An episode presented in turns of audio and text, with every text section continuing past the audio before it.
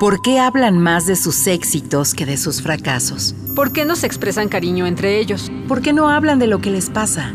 ¿Por qué se descuidan tanto? ¿A qué le tienen miedo? Soy hombre. Nací, crecí y me desarrollé como tal. Como adulto, con frecuencia recurro a los silencios para ocultar mis sentimientos y no sentirme vulnerable.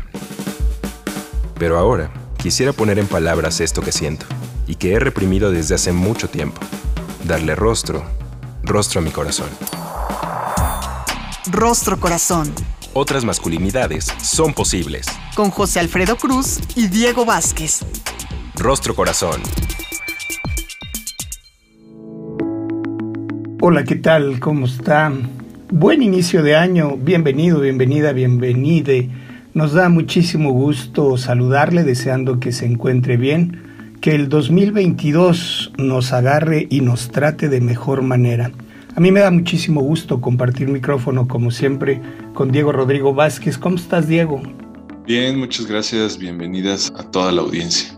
Nos va a dar muchísimo gusto que se comunique con nosotros. Por favor, póngase en contacto a través de nuestra página electrónica en www.circuloabierto.com.mx, en el correo círculoabierto para hombres gmail.com y a través de nuestras redes sociales en Twitter, en Instagram y en Facebook como Círculo Abierto o Rostro Corazón. Vamos ahora al relato. Relato. Rostro Corazón.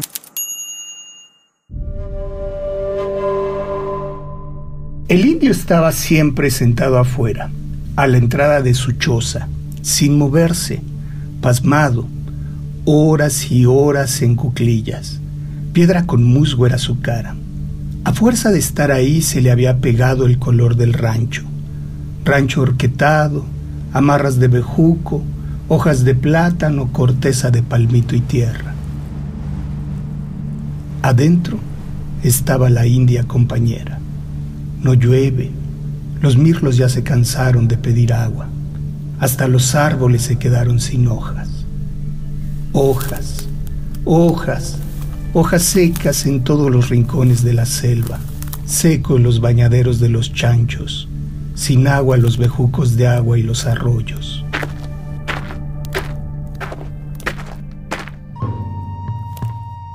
Juanco, Juanco. La india salió del rancho y se acercó hasta su hombre. Lo llamó suavemente y lo tocó casi sin tocarlo. Juanco esperó, pero el indio no abría la boca, no la miraba, no se movía. La india empezó a caminar huyendo despacio, muy despacio. Allí se quedó el indio la cabeza incrustada en las manos, los codos amarrados sobre las rodillas, los pies con raíces en la tierra. En su mente resonaban las palabras de su compañera, lo último que ella le había dicho. Juanco, voy a irme lejos, no puedo vivir así. No me miras, no me hablas, no me quieres. Él hubiera querido contestarle algo, pero como jamás le dijo nada, esa vez tampoco. El indio no sabía decir, no le salía, no estaba en él. Háblame, Juanco, este silencio me da miedo, abrázame, las noches son largas y tristes. Pero nada. El indio se hundía cada vez más en el silencio, ella en la soledad.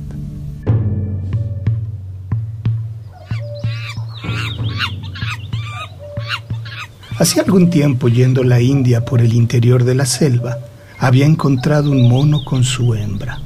Había visto cómo el macho lamía la piel de su compañera, se restregaba contra ella, daba saltos, la miraba, se acercaba. La hembra contestaba agradecida con igual ternura. Después se echaban juntos. Hasta los monos acarician a sus monas ella huía despacio. Su cuerpo redondo le quitaba agilidad. No había querido dejar al indio cuando vio a los monos manigordos, pero ahora sí. Juanco no lo va a querer. Un niño no puede vivir así, sin amor. No se lo había dicho. Él, su hombre, no sabía que iba a tener un hijo. Lo hubiera adivinado con solo mirarla. Pero el indio nunca la miraba. Y si lo supiera, tal vez si le digo, tal vez lo está esperando. La india se paró en seco. Empezó a caminar rápidamente con dirección al rancho. Caminó ligero, más ligero. Corría, lo desanduvo todo. Juancho, lo vas a saber. Allá lejos veía su casa. Afuera el indio, tal como lo había dejado, piedra con musgo, color de rancho, junto a la entrada, afuera en cuclillas, echando raíces. La india se acercó con miedo, mucho miedo. Vamos a tener un hijo, se lo dijo ahogándose de un tiro, y el indio sin moverse. Juanco, escúchame, toca mi vientre, es nuestro hijo. Fue un instante demasiado largo. El indio experimentó una alegría millonaria de gozo. Toda la vida lo había esperado. Quiso abrazar a la india con su indiecito adentro. Quiso reír, quiso gritar. No pudo. Quiso abrirse el pecho con las manos para que ella pudiera verlo por dentro. Quiso darle las gracias, pero nada dijo. Se quedó inmóvil, con la cabeza metida entre las manos, igual que la tierra tenía una gran sequía adentro. La India volvió a huir montaña adentro. El indio quiso llamarla, pero la voz no le salía. Levantarse, pero tenía los pies con raíces. Quedó sentado en cuclillas. Intentó mirarla, pero vio turbio. Me estoy quedando ciego. Se restregó los ojos. Tenía empapado el rostro piedra musgo. Estoy sudando. Trató de mirarla y nuevamente se empañó la silueta de la India huyendo del silencio. Aquello no era sudor, le salía de los ojos. Rostro Corazón. La sequía, incluido en este libro de cuentos de angustias y paisajes, donde Carlos Salazar Herrera, escritor costarricense, plasma probablemente una de las radiografías más internas e intensas de la construcción de la identidad masculina. Para platicar hoy sobre el tema, evidentemente un querido amigo costarricense. Me da mucho gusto hacer contacto en San José con Osvaldo Valerio. Osvaldo, como muchos hombres, vivió una mala experiencia en la vida en pareja que terminó en divorcio. Menciona haberse sentido desbaratado e invisible. Perdió el interés por el trabajo, por su persona, por la vida. En ese momento sentía que ya no era importante vivir y le costó mucho salir adelante y aceptarlo. Se dio cuenta que como hombre aprendió muchas conductas que le generaron mucho daño. En una crisis conoció a un amigo que le recomendó ir al Instituto WEM, en Costa Rica, donde hoy es promotor. Hace 10 años que empezó a creer en él y a hacer cosas diferentes. Hoy se considera diferente en todos los campos, incluyendo el emocional. Se quiere y se valora, se chinea, como dicen en Costa Rica, se consiente mucho. Es feliz y vive muy tranquilo. Querido Osvaldo, ¿cómo estás? Muy buen día. Buenos días, un saludo, más bien un placer saludarlos a toda la audiencia de este lindo país. Un placer, gracias a Dios muy bien y estoy para servirles. Muy agradecidos de poder conversar contigo sobre el texto de don Carlos Salazar. Y empezaríamos por plantearte justamente la pregunta, Osvaldo, ¿qué es lo que tiene que ver la sequía contigo, con tu historia personal? ¿En qué parte te identificas? Bueno, en realidad me identifico en todos los campos porque en mi pasado, en, en mi vida como matrimonio, fui como Juanjo, pero invisible. Realmente no sabía cómo expresar, no sabía cómo hablar, no sabía cómo abrazar, no sabía decir esas palabras que salen del alma, decir te quiero, extraño, eh, me haces falta. Estaba como un lugar de confort, no sembraba una tierra, sino como en la casa, ya con estas costumbres que las hacemos parte de nosotros. Entonces no era tan importante las demás personas porque yo no las veía.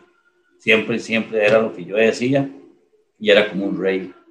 Osvaldo, en la forma de compartirte a través de tu semblanza, nos dices que viviste una ruptura de pareja y que te diste cuenta que como hombre habías aprendido muchas cosas que te hicieron daño y que dañaron también a las personas con las que convivías. ¿Cuáles fueron esas cosas y cómo es que has podido trascenderlas y de alguna manera no solamente transitarlas, sino encontrar mejores formas de relacionarse? Digámosle, la infancia de con mi papá era un hombre muy rudo, con un carácter fuerte, bravo, machista. Entonces todo eso fue lo que me enseñó a mí a que la parte débil como la mujer yo la tenía que, que trabajar como yo, como yo quisiera porque yo era el hombre. Me enseñaron que el hombre siempre el que tenía la razón, nunca se equivocaba, a hablar mal, a hablar fuerte, a imponer mis órdenes, mis reglas, mi mandato. Y todo eso me dejó muy malas experiencias. Y la verdad que nacimos con esos aprendizajes tan, tan mal, mal, mal grapados en, en el cuerpo mío, ¿verdad? Hay una serie de aprendizajes que vienen de las personas con las que convivimos, Osvaldo. En mi caso el texto me toca en muchas áreas, eh, desde los hombres con los que conviví, por supuesto, mi papá. Déjame explorar un poquito con Diego. ¿Cuál es la parte, Diego, que te toca en la sequía? ¿Cómo recibes el texto de don Carlos Salazar? Un texto maravilloso. Todas estas imágenes que, que maneja son muy bonitas, pero a la vez también son muy fuertes, como cómo puede llegar a ser una persona que siempre está ahí, pero en realidad no está, ¿no? Y que se va convirtiendo como en una piedra y hasta musgo le sale, ¿no? Me atraviesa mucho esta palabra que decía eh, que Juanco tenía una gran sequía dentro, pero ni siquiera sabía que la tenía, ¿no? Eso está, es, es bastante fuerte. Creo que muchos de, de nosotros como hombres eh, ni siquiera sabemos qué pasa dentro de nosotros y solamente vamos por la vida ahí maltratando a los demás y maltratándonos a nosotros mismos sin poder explorarlo. Un gran texto y gracias, gracias Osvaldo por lo que nos compartes. Es bien interesante lo que mencionas, Diego y Osvaldo, porque don Carlos también retrata la forma tan intensa como vive la noticia del embarazo que, están viviendo tan intensamente, tan profundamente. Es decir, si hay registros, sí se siente, pero el gran problema estaba en lo que estaba sintiendo desde adentro y que no podía poner en palabras o expresarlo hacia afuera. Eso parece sencillo, pero sí es una noticia saber que hay un registro de la emoción, pero una imposibilidad para expresarla. Ya vamos a profundizar sobre las experiencias personales, pero también sobre la labor de servicio a través de la promotoría que todos los días pone en práctica Osvaldo a través de su quehacer en el Instituto WEM en Costa Rica. En un momento regresamos. Rostro Corazón. Otras masculinidades son posibles. Regresamos.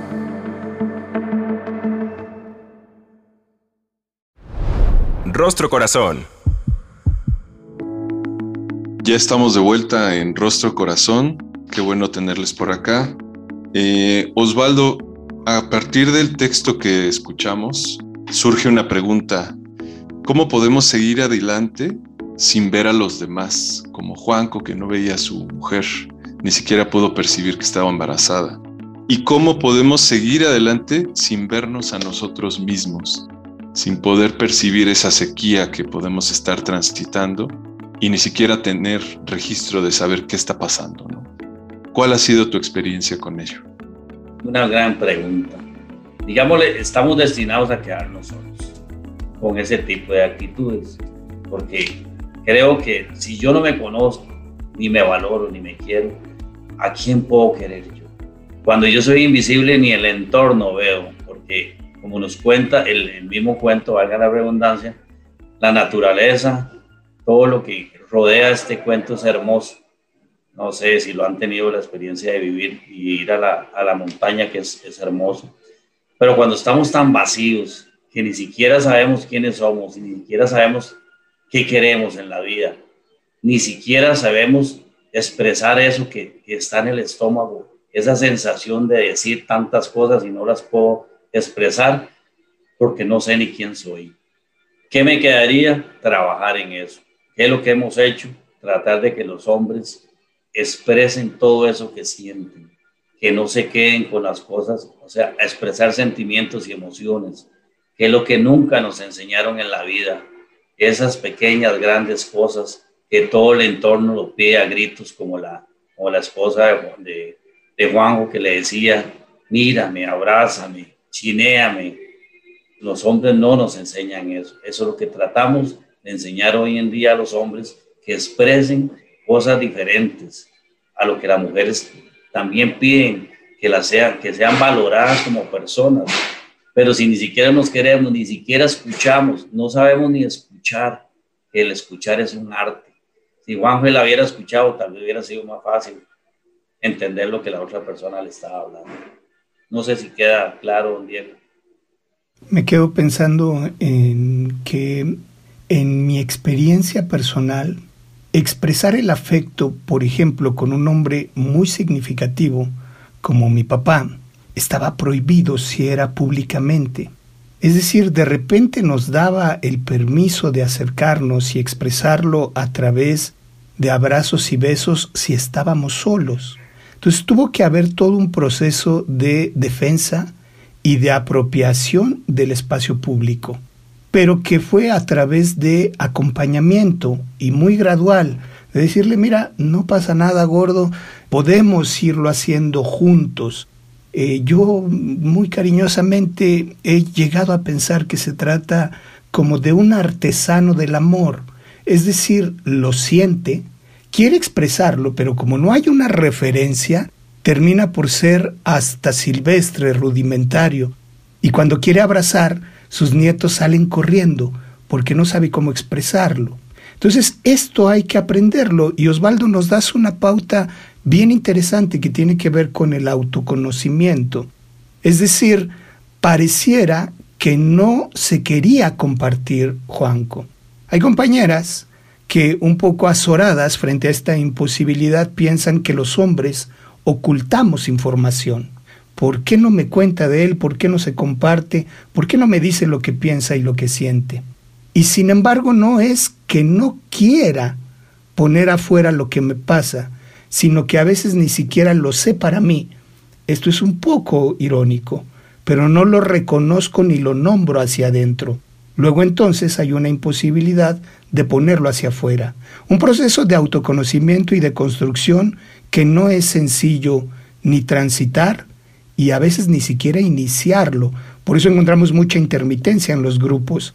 Llegan los compañeros, están algunas sesiones y se van. Diego, desde lo personal eh, y lo que has observado también en la labor frente a los grupos, ¿cómo es que los hombres contactan con este proceso de autoconocimiento y cómo empiezan a repensar formas alternativas para relacionarse. Es que a veces ni siquiera se plantea eso, como que nosotros somos así, ¿no? Y no hay otra manera de ser. Acá Osvaldo decía algo bien interesante, que se resume todo en que no sabemos quiénes somos. Entonces pareciera que al ser hombres estamos destinados a, pues no sé cómo, a ser autómatas tal vez, ¿no? Que solamente operamos, solamente hacemos lo que se supone que tenemos que hacer y no llegan momentos en los que nos cuestionamos. O cuando llegan esos momentos, vienen acompañados de crisis, vienen acompañados de violencia o de cosas negativas para nosotros y para los demás. Es bien interesante todo esto que, se está comentando. Eh, yo creo que los chances que nos llegamos a dar los hombres para pensar siquiera que estamos mal son aquellos donde nos salimos un poco de, nuestro canal normal, ¿no? Cuando tomamos, cuando suceden cosas críticas como una muerte, algo riesgoso, etcétera, ¿no? Ahí es donde realmente nos enfrentamos a nosotros mismos y yo creo que es muy confrontador que como personas adultas lleguemos a los grupos de, hombres en, en una crisis, porque llega a ser un peligro para las y los demás. Muchas veces esas crisis van acompañadas de, pues, de separaciones, de, de daños hacia nosotros mismos, hacia otras personas. Qué terrible que no podamos tener una educación que sea, no sé, como más amorosa para nosotros mismos. Esto que comentabas de la experiencia con tu papá, José Alfredo, pues es muy revelador, ¿no? Que no sé cómo expresar mi afecto a tal grado que espanto a los demás, ¿no? Pareciera como algo totalmente contradictorio. Sí, totalmente de acuerdo. Hay una contradicción y una tensión permanente ahí en la forma de relacionarnos, Diego. Osvaldo, conoces muchas historias eh, de muchos hombres, todos los días trabajas y conversas mucho con ellos. Yo te preguntaría, ¿qué es lo que ganamos si empezamos a modificar estas pautas de conducta? Es decir, ¿qué has observado en esas historias que logran terminar bien? Eh, ¿Cómo miras a estos hombres relacionarse? Bueno, eh, don José, primero que todo te voy a decir que cuando el hombre llega ahí, llega con una armadura bien pegada al cuerpo. Es tan difícil entrarle, entrarle a que hable de la parte emocional, de la parte que hable de que exprese lo que siente, de lo que exprese lo que él quiere, porque llega con una armadura que difícilmente se abre para hablar. Entonces, ¿qué es lo que hacemos? Es tratar de que él empiece a valorarse como ser humano, como persona, a quererse, a saber quién es, a dejar que sienta. Por eso las terapias presenciales son tan importantes, porque la cara refleja todo lo que el alma lleva. Por ejemplo, en el cuento, eh, Juanjo no podía hablar, pero expresaba muchas cosas con su cara, sus lágrimas, porque tampoco las experimenta él cree, él no sabe que está llorando. ¿Por qué? Porque a los hombres no nos enseñan a, sentir. Entonces, cuando empezamos a trabajar en esto con los hombres, de hecho, hasta las parejas ni les creen que puedan ser diferentes. Porque siempre, siempre las actitudes de los hombres que creemos que somos las correctas, estar gritando y ni siquiera aprendemos a escucharlas a las otras personas, no nos creen que podemos ser diferentes. Sí, hay, hay una duda permanente, una sospecha puesta con el trabajo reeducativo. ¿Será que los hombres podemos cambiar? Lo quiero dejar como pregunta, la pregunta, Diego. Danos una buena, un buen augurio, danos una esperanza. ¿Es posible que los hombres modifiquemos estos patrones culturales y para qué? Híjole, a mí una compañera, una amiga, me confrontó mucho cuando yo empecé a interesarme por estos temas y empecé a escribir sobre esto. A mí ella me dijo un día, es que yo no te creo, yo no creo que hayas cambiado, yo no creo que de la noche a la mañana seas alguien distinto. Y la verdad es que en su momento me enojó mucho. Me dijo, no, ¿cómo crees? Bueno, yo decía, ¿no? ¿Cómo crees? Y sí, ya, veme, ¿no? Ya pienso diferente.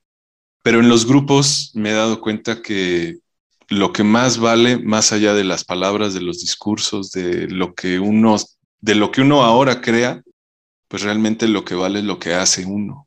No importa que yo diga que ya cambié, si no actúo mi cambio, eh, si no lo modelo hacia los demás. Pero sí es posible, esa es la esperanza. Por lo menos soy consciente de ello. Nos estamos yendo, Osvaldo, a título de conclusión, porque ahora decías, eres un hombre feliz, tranquilo y que se chinea. Dos minutos para despedirnos, Osvaldo, ¿cómo te vas? Bueno, la verdad que me voy este, muy emocionado. Ojalá que lo que yo expreso les pueda servir en algo a los hombres, porque eso es a nivel mundial, el problema es a nivel mundial, no solo en nuestro país existe el machismo, la mala crianza, más que todo y el berrinche de los hombres. Pero creo que si yo me la creo, es muy importante, primero, primero creérmela yo que puedo cambiar. Y las cosas se van dando solas, por cosas positivas. cambiar, sentir, dejarme llorar y sentir las lágrimas, porque es un arte también. Solo las lágrimas deshacen esa armadura que yo llevo puesta. Y hagan un ejercicio muy sencillo que se llama el ejercicio del espejo. Hablen con la persona que ven ahí si realmente quieren cambiar. Muchas gracias. El arte de deconstruirte y el principal reto lo encontramos frente al espejo con esa persona con la que convivimos todos los días. Osvaldo, te mando mi afecto de siempre hasta San José, a todos los compañeros en el Instituto WEM. Muchísimas gracias a título de José Alfredo Cruz, de Diego Rodrigo Vázquez, de nuestra casa en Ciudadana 660, en la producción David Mejía Cepeda. Nos encontramos hasta la próxima. El Instituto Mexicano de la Radio presentó Rostro Corazón. Otras masculinidades son posibles.